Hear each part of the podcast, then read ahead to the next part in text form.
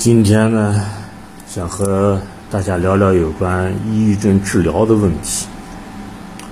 我也曾经患有抑郁症，那是一七年的事儿了，是轻度抑郁。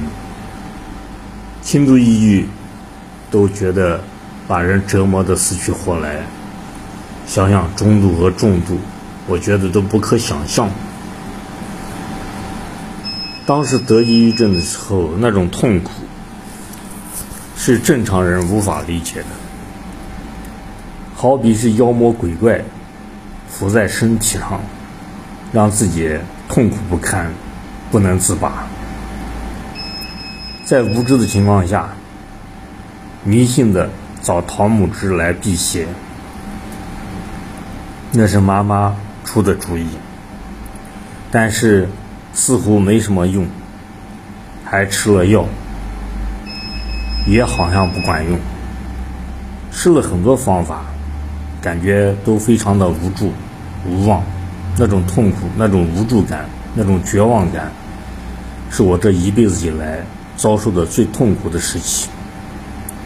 想想有时候经常想从高层跳下来，但是又舍不得离开这世间。就忍着没有死，直到今天，我终于经过了这种生死的折磨走出来了。其实我反思，抑郁症其实是人生的深度的反思。也许你碰到了你想不通的事情，也许你遭到了重大的挫折，但是人有很强的承受力。很多时候不需要寻短见。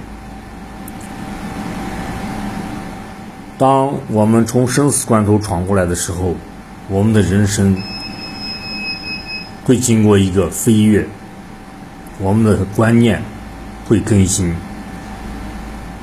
就好比是孙悟空经过了九九八十一天的太上老君的炉烤的烧烤，练出了火眼金睛一般。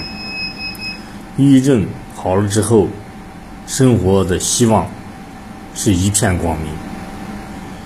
真和以前网上说的那种感觉是一样的，更珍惜活的时候，更珍惜生活。生活对于得过抑郁症的人来说更精彩。所以说，你得了抑郁症不必害怕。要熬过那一段痛苦的时期，今后的命运会非常的幸福，非常的光明。这是我的亲身的体会。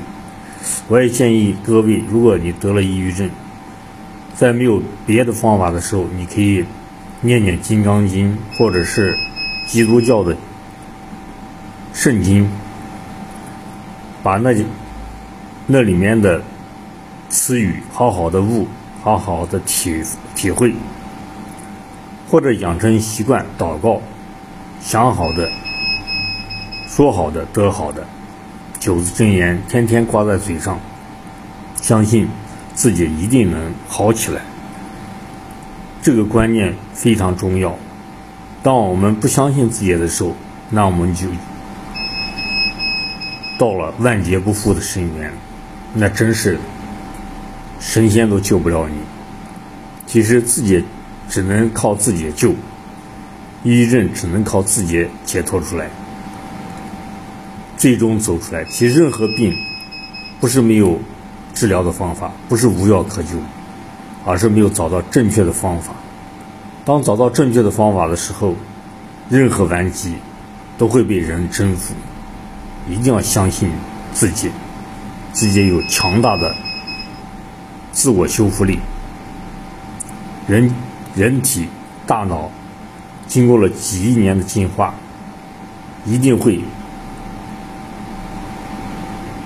面对各种挫折困难而挺过去，一定会找到合适的方法解决这个问题。一定要相信自己，这是我给各位的一点建议。